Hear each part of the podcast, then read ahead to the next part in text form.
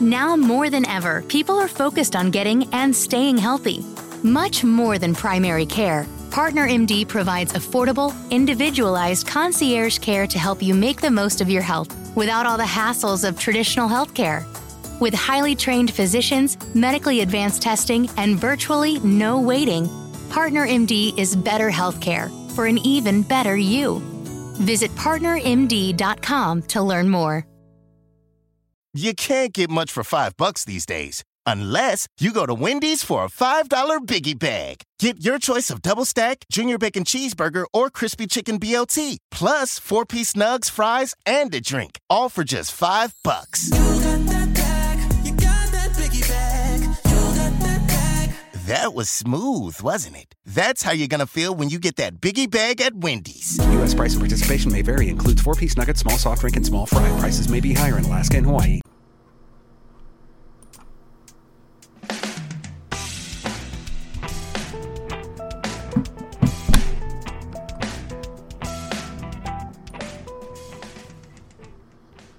Good morning, listeners. How are you? I'm sorry, I got my f- microphone way off there.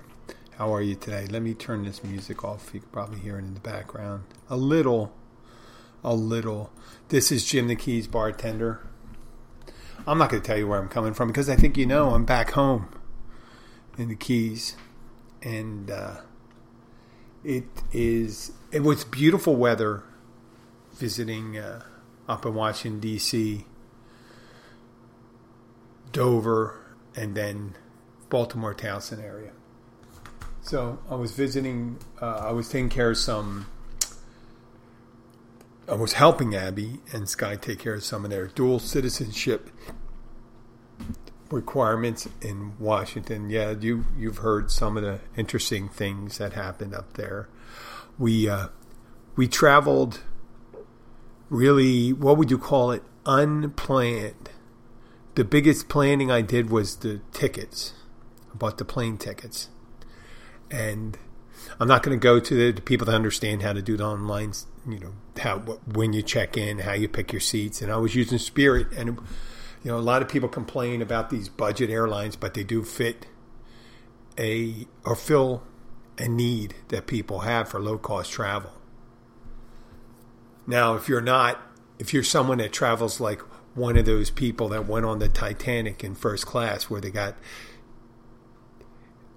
trucks and truckloads of luggage, you might as well go first class on United Arab Emirates and pay like four thousand dollars because you're going to pay a shitload of money for luggage. And they charge you for carry on. Now that's the tricky part. They call it personal item versus carry on. Personal item personal item they consider as a as a handbag, a briefcase, a backpack. Now there's big camper backpacks that people used to bring on. Now they consider that carry on up to a certain size. And then there's a size you can out from that that you can check. So we ended up with you know, because I'm traveling with girls, and they did pretty good. They did really good with their. We were only up there for what was it, Monday, Tuesday, Wednesday, and Thursday, and you're pretty much wearing the clothes you're going to wear. You are wearing the clothes you're going to wear on Monday, so you don't really need Tuesday, Wednesday, Thursday, and we travel back on Thursday. So I didn't really book a car until like book a car, reserve a car until the day before and the hotels, I booked them right when I needed them. And it worked out pretty good. Now, that doesn't necessarily work out your best. You don't want to be on the fly all the time if, if you're not flexible where you can go. And we were flexible. So if we if it was really busy in Washington D.C., we could have went to Dover, Delaware, and stayed there an extra night. But what we did was we stayed overnight in Washington D.C. the first night got a pretty good deal at a nice hotel. And then we went on to Dover. And the interesting thing down there with even with the COVID restrictions, you know, some places required masks, some places didn't so much. The the the travel it wasn't it wasn't that busy. We were fortunate not to be in a place where there's big events going on at the time. But Washington D.C. was there's always something going on. There's a lot of visitors to Washington D.C. And it was beautiful. The weather was beautiful. It was little. It's very interesting when you think about how you your body biologically senses the change in the weather. And it's waking up in the morning and having it around a little below 50 degrees. That's kind of a shock. It's kind of a shock. You never really get too warm up there. I mean, you, you could dress a little too warm if you're walking around Washington, D.C. We walked a lot. Dover, not so much. Not so much in Towson. But all in all, the short short term planning worked out pretty good. It could have been disastrous. It's probably best to leave that when you don't have your family, but it worked out for us here. And uh, we didn't have, and plus my my daughter's 15 now, so I don't have to worry about dragging along a little one, you know, waiting to you know crash. So we we had a wonderful time, and like I said, that's that budget airline thing that worked out like a song. I mean, I, what do you mean like a song? Uh, I'm talking to myself now. It just was. Booking was easy, boarding was easy, the flight was easy. The only thing coming back into Miami, there was a delay at the gate because it got there early. So it, you always hear these horror stories and in the news you hear about disruptions on the flight and things like that. I don't know what it would be like for a flight attendant right now. I can only ascertain from my experience in the restaurant business what it's like. And that's where I was able to commiserate with the servers we had when we were dining. In Washington, D.C., uh, there was, we were at a, a decent a small chain restaurant called North Italia, and they did a good job. There was long waits in between, and you know it didn't seem like it was all that busy. But being in the restaurant business, I understand that doesn't mean they're fully staffed. Just because they're not all that busy, they could be staffed for less people than that, that are in there. And we went to several places like that where people seem to be running around more because you don't know what's going on in the kitchen. Because at the back of the house, it's really having a hard time getting people to staff up at restaurants. When I say back of the house, that means your your uh, line cooks, your your uh, chefs, your dishwashers and bussers and things like that. But the front of the house is understaffed also, but you can pretty much see that. You can tell that. So we went to this we went to a couple small places, some privately owned one. We went to one in Towson called Bread and Circuses, or Circus and Breads. I'm not sure. Good restaurant, nice restaurant in in Towson. Uh, it was staffed fine. You had to wait a little there, but the food was excellent. Same thing. We went to an Applebee's. We went to an Applebee's, yeah, in in Dover. An Applebee's, just like these big chains, you could go to a really well run Applebee's or a poorly run one. And this one seemed to be well run. The people there seemed to be squared away. It was really nice. It was on DuPont Highway in Dover, Delaware. And uh, we didn't wait that long. And I commiserated with that person. And then later on in the night, we went to a steakhouse, Longhorn Steakhouse. And that was we we showed up there and there was only like five six tables in the whole restaurant and when we showed up with how many of us? There were five of us. And they gave us a 10 minute wait, even though there were a lot of tables. Now, this is where people have problems at restaurants. And I have to explain it to the people have problems. Restaurants are doing perfectly fine.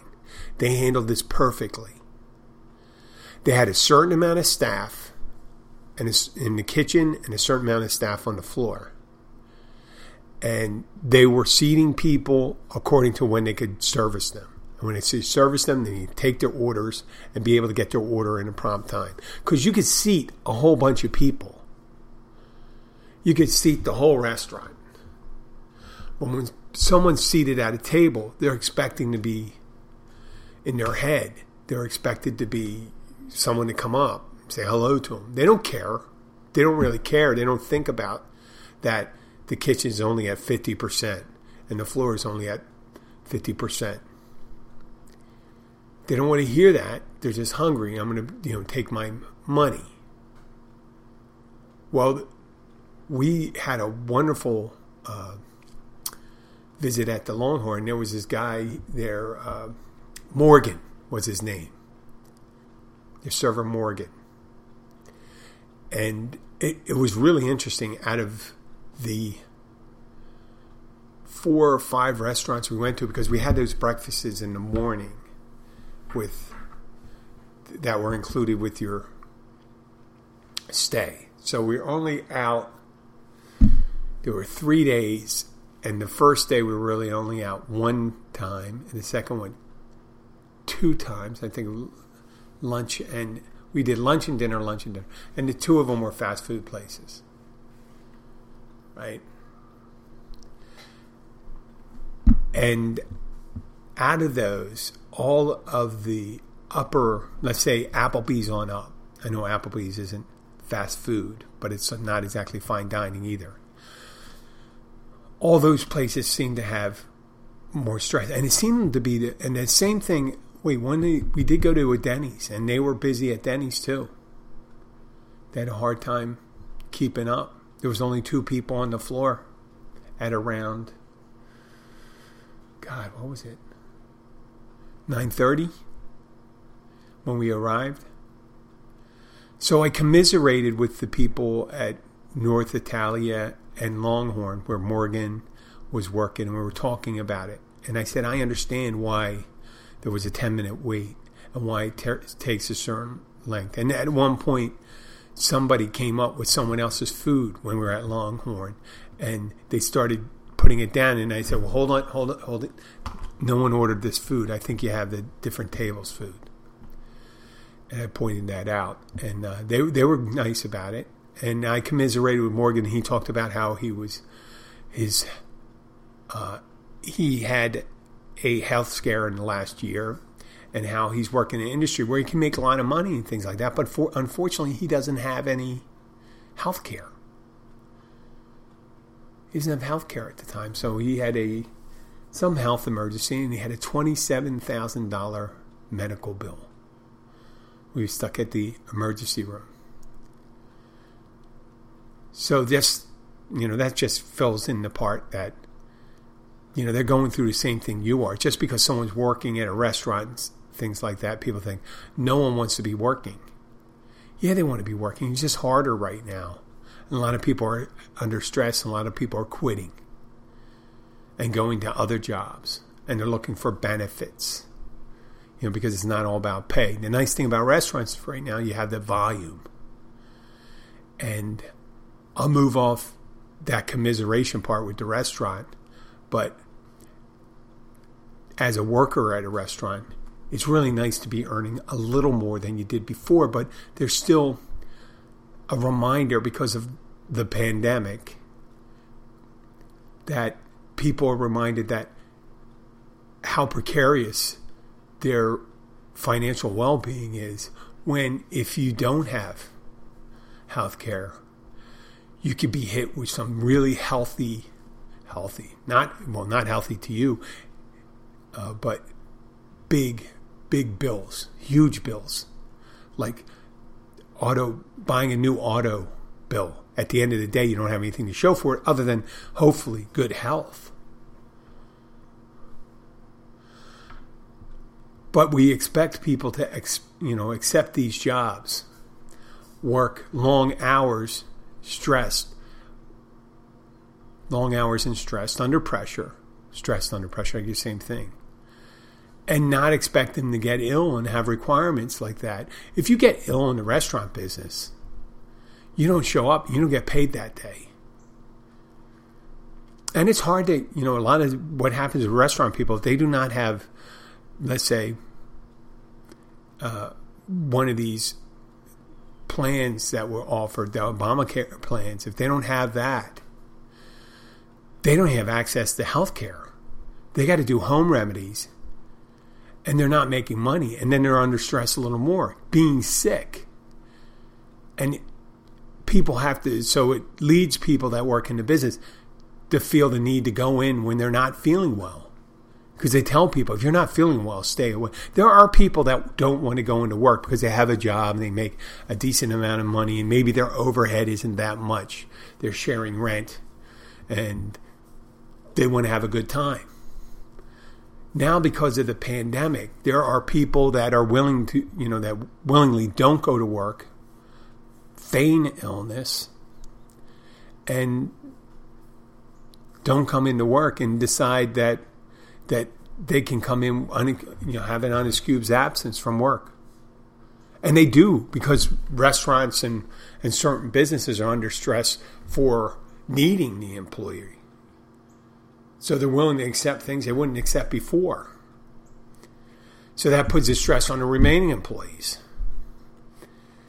It's just horrible. I mean, you could be making some money, and you because there's oh, people say, "What are you complaining about? You're in a tip job.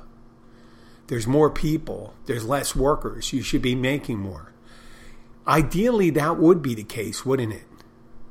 Ideally, the more people you have, the more money you make. Yes, it's a, a facile argument because there's a law of diminishing returns. And let me explain this to you. When a restaurant is r- running smoothly, when it's properly staffed, and you have an adequate number of people, the problem with a lot of restaurants, unless you're real fine dining, it's really cyclical. So restaurants don't naturally staff for the busiest they can be they staff, let's say, at a place at a big shopping center or where sporting events.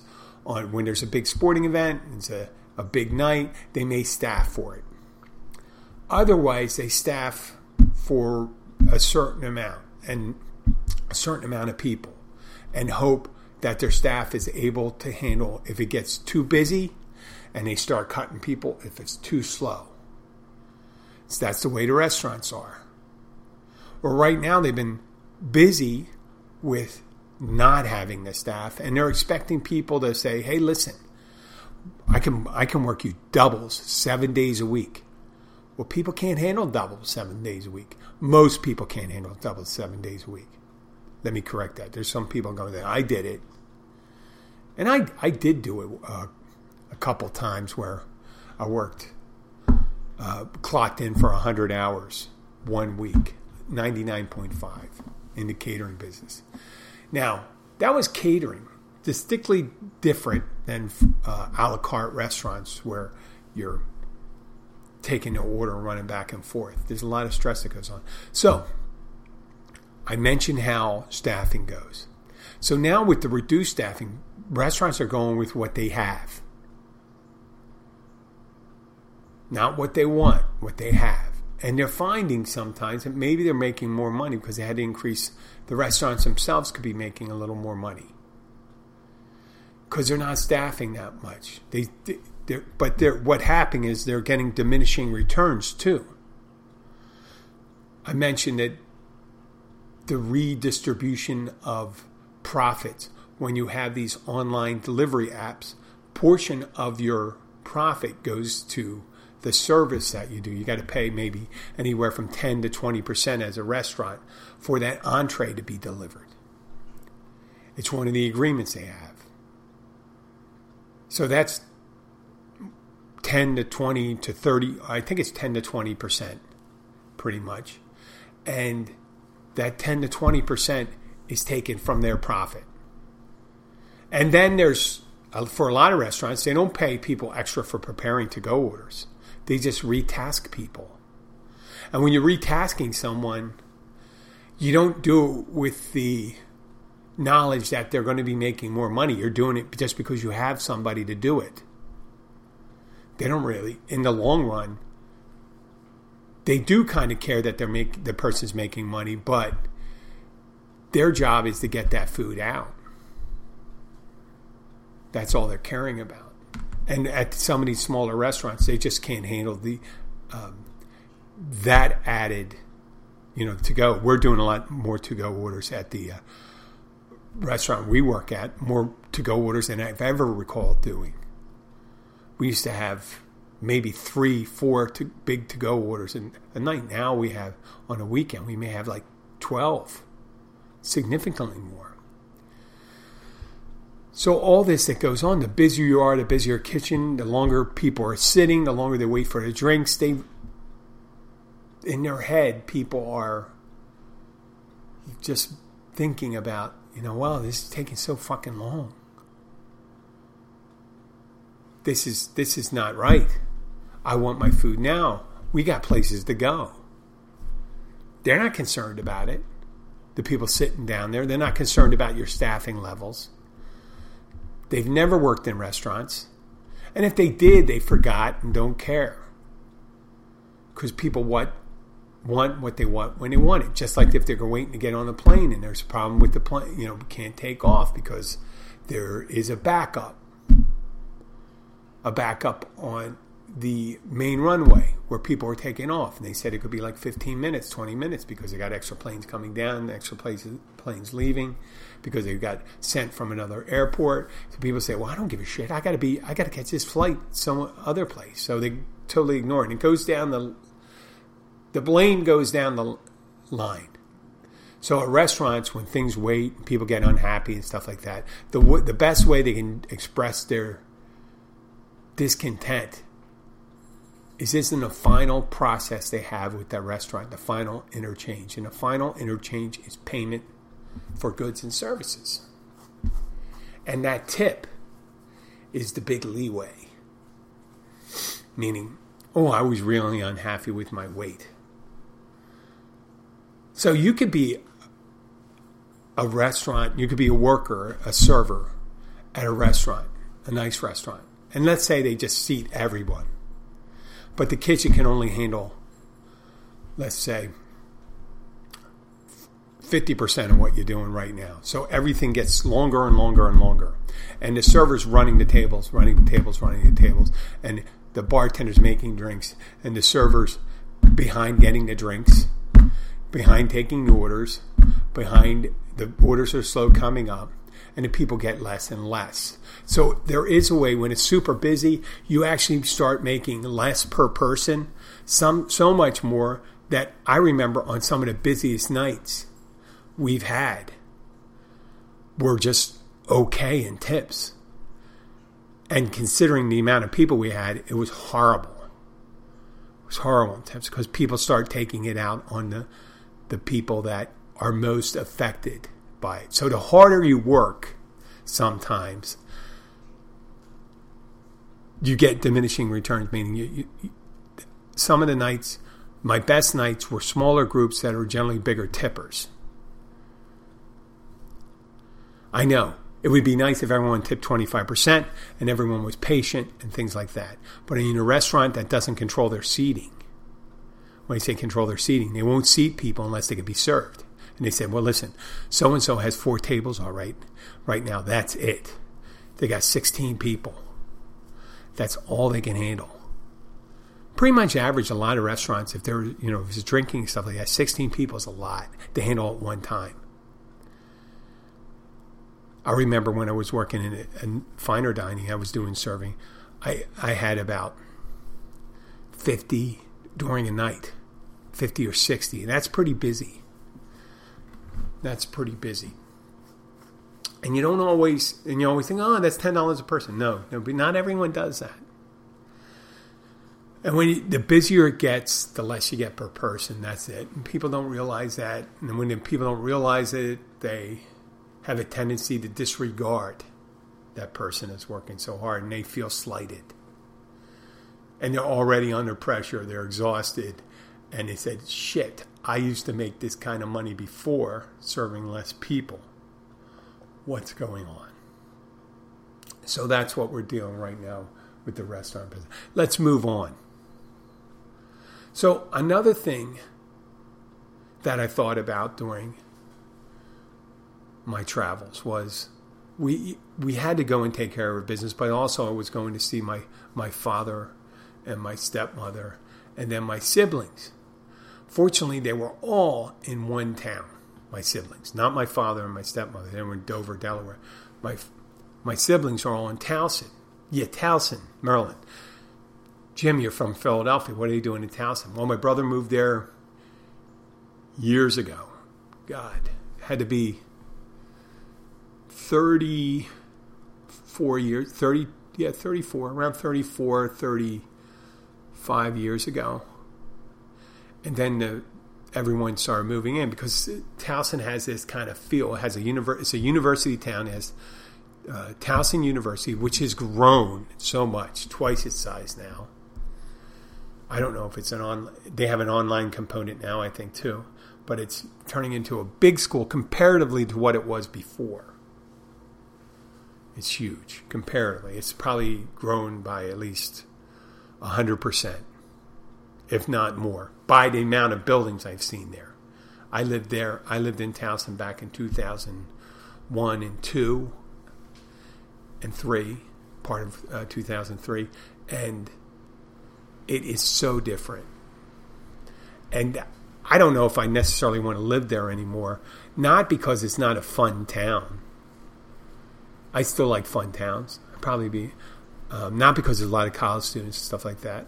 It's just that when you're around so many, you you you feel so much older. Let's say if you're a heavy person, if you're surrounded by thin people, you feel heavier. Okay, when you're surrounded by a lot of college students and you're in your late 50s, you feel a bit older. So I like a demographically more diverse. I don't necessarily enjoy a town where everyone is my age. But then again, I don't like it where it's leaning too much to the early part. But I do appreciate that youth, how we value youth, and how it's been that way for years. Years and years, generations and generations. Ponce de Leon with the Fountain of Youth, whatever. Um, how plastic surgery, how everyone in Hollywood, you know, is dreading the idea of going, not everyone, but a lot of people are dreading the idea of aging and showing the signs of outward aging. And and just the amount of activities people have, how older people. Min- hey, Mike, what are you doing way up on that ladder? You're going to hurt yourself. Oh, I'm trying to unclog these gutters. That's smart. I had water damage from my gutters last year. It cost me 10 grand. Wait, $10,000? Yeah, and from over here, it looks like water's been pouring over your clogged gutters, and it's probably doing real damage to your foundation. You need to do what I did get off the ladder and call Leaf Filter. Uh, yeah, but I need to get these gutters flowing now. That's why you need to call Leaf Filter. They'll clean and realign your gutters and install their exclusive micro mesh screen system so nothing gets in your gutters except water. So Leaf Filter protects my house from damage and means no more gutter cleaning for me? Bingo! Plus, Leaf Filter has an industry-leading lifetime warranty, so your gutters are covered for life. Thanks, Frank. I'm calling Leaf Filter today. Don't go another day with your home unprotected. Call 1-844-300-LEAF or go to tryleaffilter.com for your free gutter inspection. Call 1-844-300-LEAF or go to tryleaffilter.com right now for an extra 15% savings. Call 1-844-300-LEAF or go to tryleaffilter.com. That's 1-844-300-LEAF. Make younger people. You don't see it versely. You see very young people, preteens, mimic older people. You know, playing doctor and stuff like that. And then when they get to be teenagers and in college and things like that, older people try to mimic younger people. The older people that want to show their, hey, I still got it. I still got it. I mean, I was on a cruise with my family one time, and we're with my oldest niece, Kelly. She and I were at the time I was drinking, and uh, this wasn't that long ago. This was maybe six, seven years ago, six six years ago, and they were doing some kind of scavenger hunt contest on the cruise ship in the main showroom where they do all their big Hollywood or Hollywood, uh, you know, the shows they have, and one of them was the first person that would dive on the floor and do the worm, and I dove on the floor. In uh, the result of being diving on the floor would be breaking a rib, which I had to deal with for like two, two, three months. I was had a hard time breathing after that. Man, it was tough teaching a spin class. with a broken rib. I did do it because once again, I work in the service industry. Case in point. But what that proves that Peter Pan thing, when I'm thinking about it, it wasn't necessarily the act of growing old and physically manifesting age related problems. But it's the process of moving out of childhood where your concerns are. And everyone has to deal with that, whether it's um, teenagers that are going to high school, they're in their transition mode. And they're going to, you know, with their opposite sex or whoever they're romantically involved in, things like that. And they start the, just adding more responsibilities. First, you have a responsibility to your friends, you have a responsibility to your boyfriend, girlfriend, schoolwork. And then once you go progress through college and things like that, you got to worry about career, job, student loan. But the main thing that I really saw of change in, and I really do now that I'm, I guess now I'm in the older demographic, was a change in your relationship with your family. Not so much with parents. Because you know what's so funny and it's so kind of static a lot of times? Is your relation, relationship with your parents don't, doesn't change drastically as you age. The concerns your parents have for you change. Like they say, oh my God, I hope they take care of their health their age related problems. When they're younger, parents worry about the kids. Oh, I hope they don't do anything stupid affecting their health. And that could stay on as an older adult because of the way people drink and the way their weight problems are and how inactive they are. But when it comes to the way you deal with your siblings and how you feel about your siblings and how you develop, because when you're younger, there's all sorts of personality interchanges between siblings, right? Someone could be like a real troublemaker kid, you know, wild, wild child, a little, you know, fly off the handle, bad anger problems, things like that. Other ones can be kind of warm and, and charming, others can be just silly. But you deal with that as a kid and you kind of accept it. If you have a horrible relationship with you, your sibling as a kid. That I don't know what that turns out with, but I didn't have any horrible relationships with my siblings when I was a kid. I had pretty good, pretty good relationships with my. And then you notice a little stress when you get into the teens, depending on where your motivations are. My sister was like in high school was more of a party girl. I was more of a studious fellow. I had come come out of middle school, eighth grade, where I was one to drink in the woods, you know, and smoke a little pot and things like that. And I kind of buckled down in the in the high school year years, then to pick it up again when college. My brother was in between, more of a good kid, going through high school and college. Me, I kind of mellowed out during the high school years and then I went kind of really off the tracks afterwards. But personality wise, it's interesting how just growing, the process of growing, how people change, how their views are. Like when you're younger, you'd share many of the same views when it comes to religion, your school, the way your people interact with your family. You're more loyal to your family your brothers and sisters. If I ever got in trouble, my little brother would come running. You know, would get involved, and me with him. If anybody was bothering my little brother, I would be. Sent Peggy, Peggy, uh, not so much. We didn't hang out with as closely as we did when she went into her tw- uh, teens. She went more of on her own, but we were close. And then coming out of that childhood as young adults, you start reminiscing about your childhood and how close you were as you start growing apart. You're, you're, you're reminiscing about a point in life where it was much simpler, and as you get older, your views start to get more sophisticated. on, let's say, religion. Let me pause this. I'll be right back in one moment. Let's take this phone call. Hey, we're talking to a scam call. Hello? Hello? Thanks for calling Social Security Administration. How may I help you? Uh, you called me. So have you received any kind of case ID number, any reference ID number when you get this call? No. In that case, can you verify your name and your zip code so I can pull out your case file for you? Well, you called me, so you should know. So, is this is this? I know, I know each and everything, but what happened, we have to confirm from your end, right? Whether I'm talking with the right person or not. All right? Well, my name is Did you confirm your name? Brian Fellows. My name is Brian Fellows. Brian Seller? Fellows, Brian Fellows. Seller. What's the zip code? Nine one five four. 9154? Yep.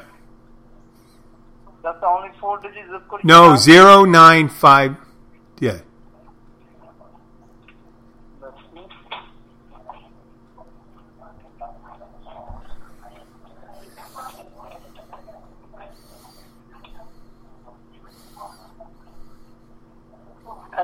And tell me, sir, which city you are from? I'm from. I'm from Odenton, Maryland. Originally, Okay.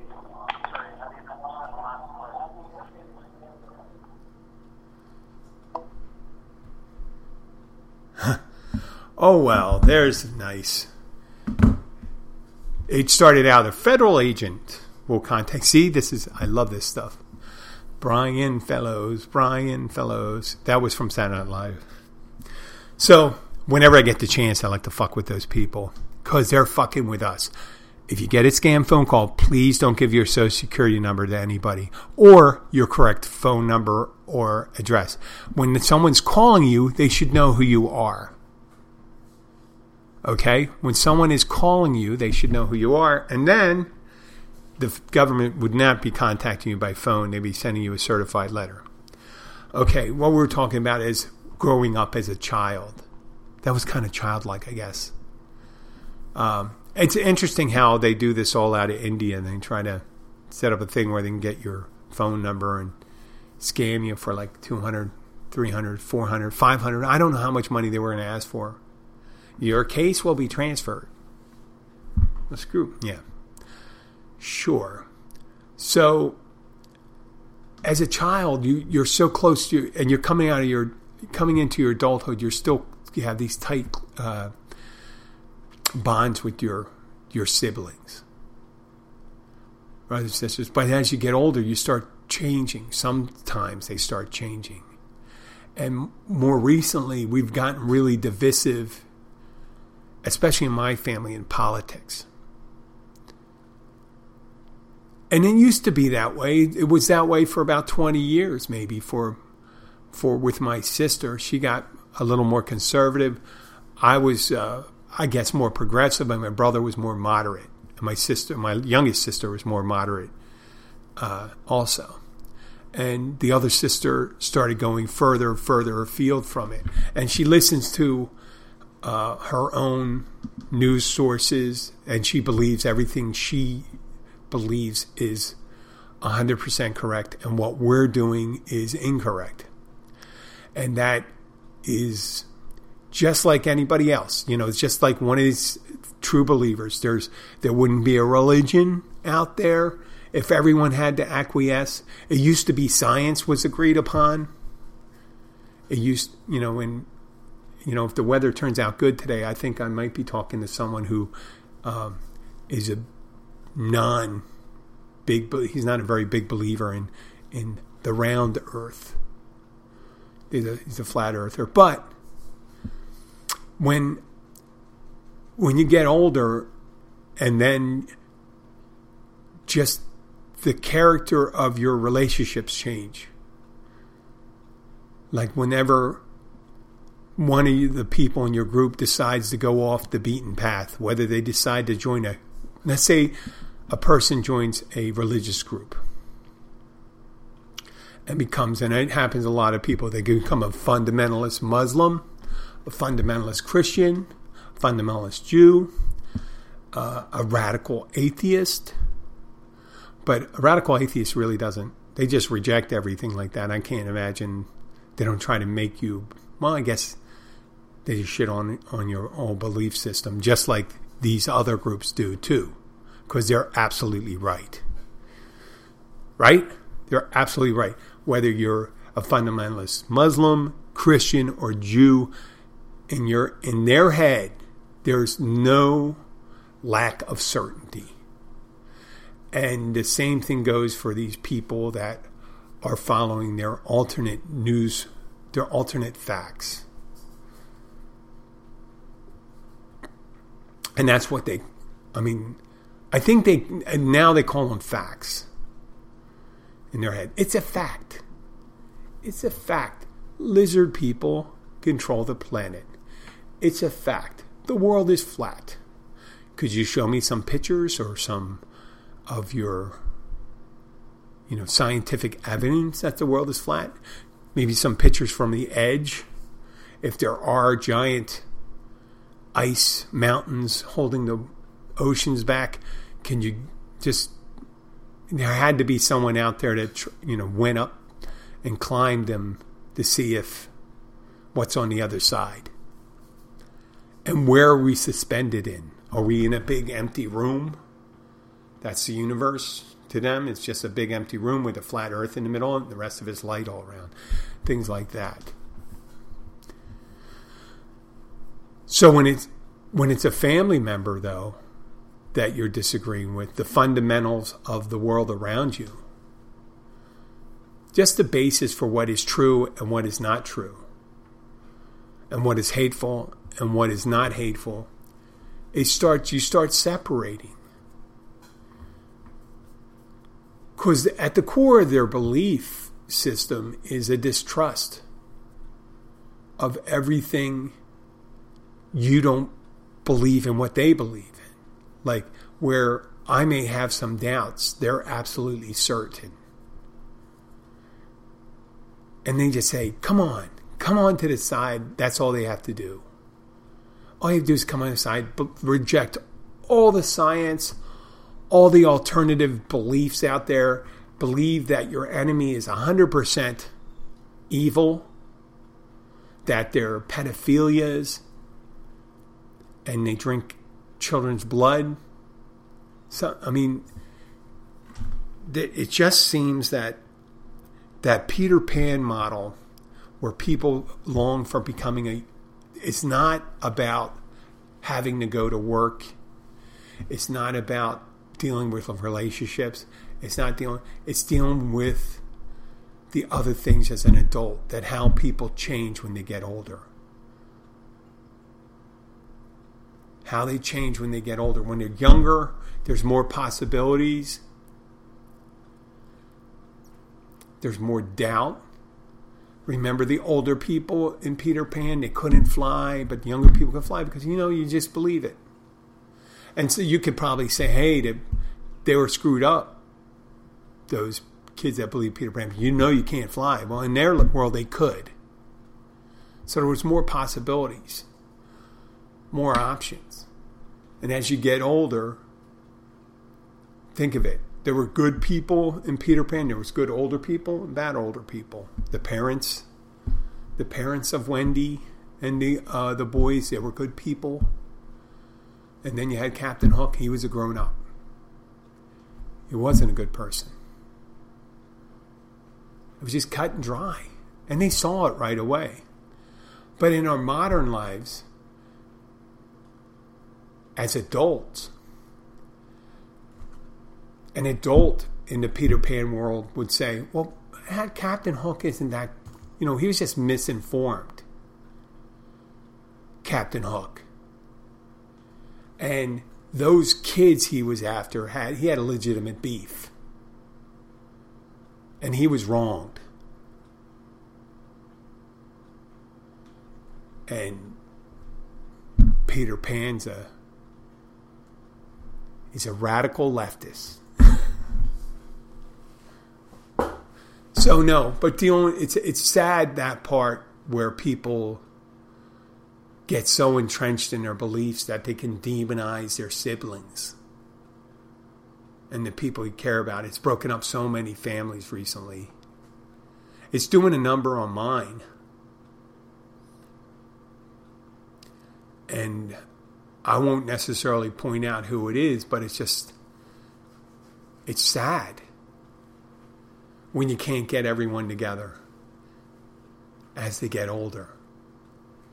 Their feelings get a little more entrenched. Mine have. But I'm so, somewhat, you know, ha- I can have doubt and still believe what I believe and admit to doubt. If you can't admit to doubt, then you might have, if you have to be certain about stuff, and you can be certain, you can be certain about some things, about the sun rising in the east and setting in the west. And it being uh, somewhat warmer in the summer than it is in the winter, but you know, who knows what's going to happen. and but to be certain about opinions, about things you can't be sure of, and allow those things, the things you can't be sure of, that you're certain of, become the things that separate you from the people that you should be closest with, well, that's a tragedy. And it's sad. If people could just lay it down for a whole conversation.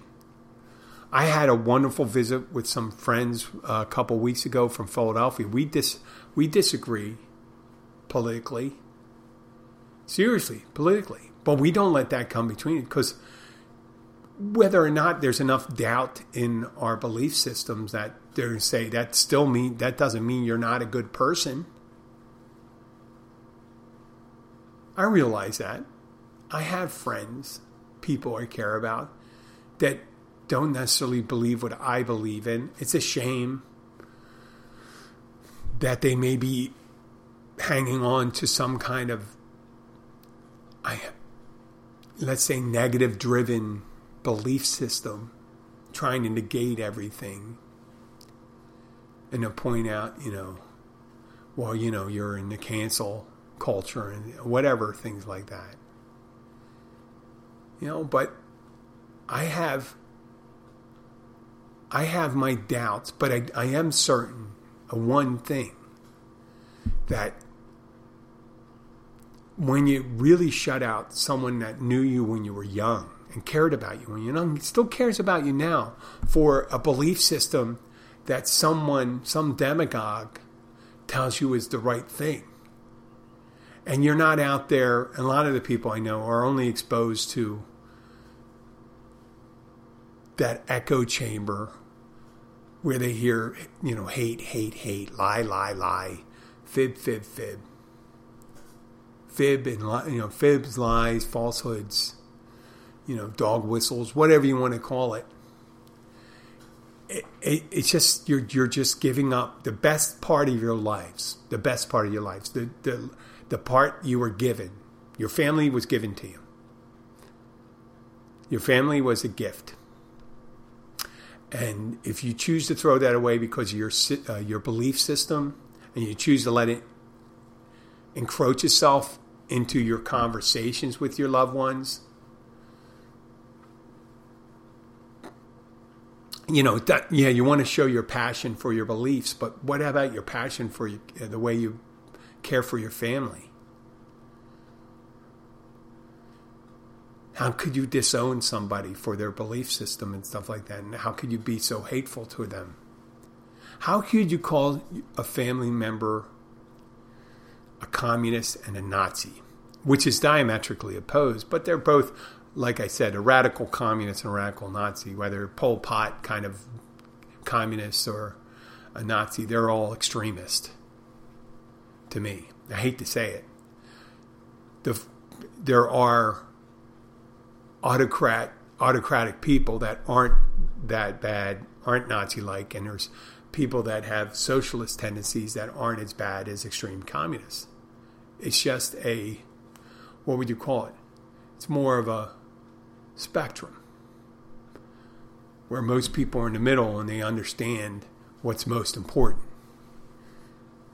And if you're going to give up your family for a system of beliefs that you think, some arbitrary belief system that presupposes that immigrants are bad, that anybody that disagrees with you is evil, and that you're you're you're the true American and the rest of them are fake, then you've already gone that rabbit hole too far. I don't know if, and there's no way they voluntarily go back once they go down that rabbit hole. They're there. They accepted it. They accepted that whole thing, and they're, you know, you know. Fortunately, if if for you, for you as a person, I hope that you're. I I hate when some people buy into that belief system, but at least I hope a couple of your family members buy into that belief system, so you're not alone. so you're not alone. But once you buy into that, you, you are going, if the rest of your family does not buy into it, just like anybody, just like if you were in Iran and let's say you, you have a Muslim family and one of them decided they want to be Catholic, which in Iran is kind of radical if you have one person say, well, I'm going to be Catholic. Besides being maybe thrown in jail or whatever, stuff like that, you might be ostracized by your family you might be. And it may be a poor example, but that is similar when you choose an ideology that excludes other people. Okay. Well, this is Jimmy Keys bartender. Not very, not very happy, but it is something I wanted to think about and talk about. And I wish, I just wish we could go back to something like that. I do like to thank all my listeners, especially whoever is in Riverton New Jersey, whether it's um, you know some important people in my life live in that area. There was Eileen. There's a Carol. But what happened when I mentioned these towns is when the downloading that's where the downloads come from. And I did notice there was a lot of downloads from River, Riverton, and uh, I do appreciate that. And whoever it is, please send me an email to jimmykeysbartender.com. Tell me what you think. And if you are from another town someplace else, I notice I still have a lot of people from Taiwan going. I do appreciate it. And they're from all over for some reason. I do appreciate Taiwan uh, and India. Not so much from India anymore, but I was wondering if that was just downloads going on. But I do appreciate sharing that with your friends in India.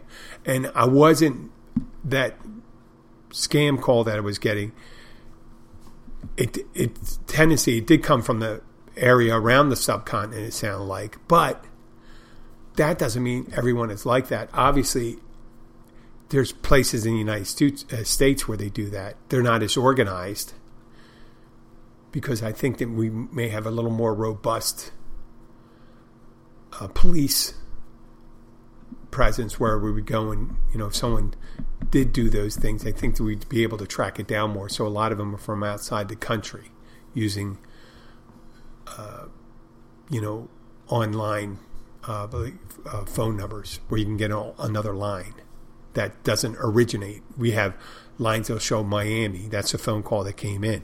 Obviously, the person I was talking to, I don't think that call center was from Miami. I think it was from someplace like Chennai, India, or Mumbai.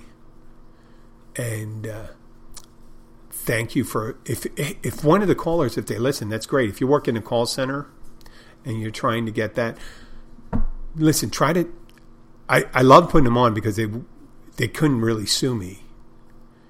They were trying to scam people with the thing. So that'd be great if they go oh they put my name they put my name on the uh, they put my voice on the uh, podcast and they say yeah you did while you were trying to rip off somebody using a Social Security fraud. But uh, please download as many episodes as you can. Get my ranking up there.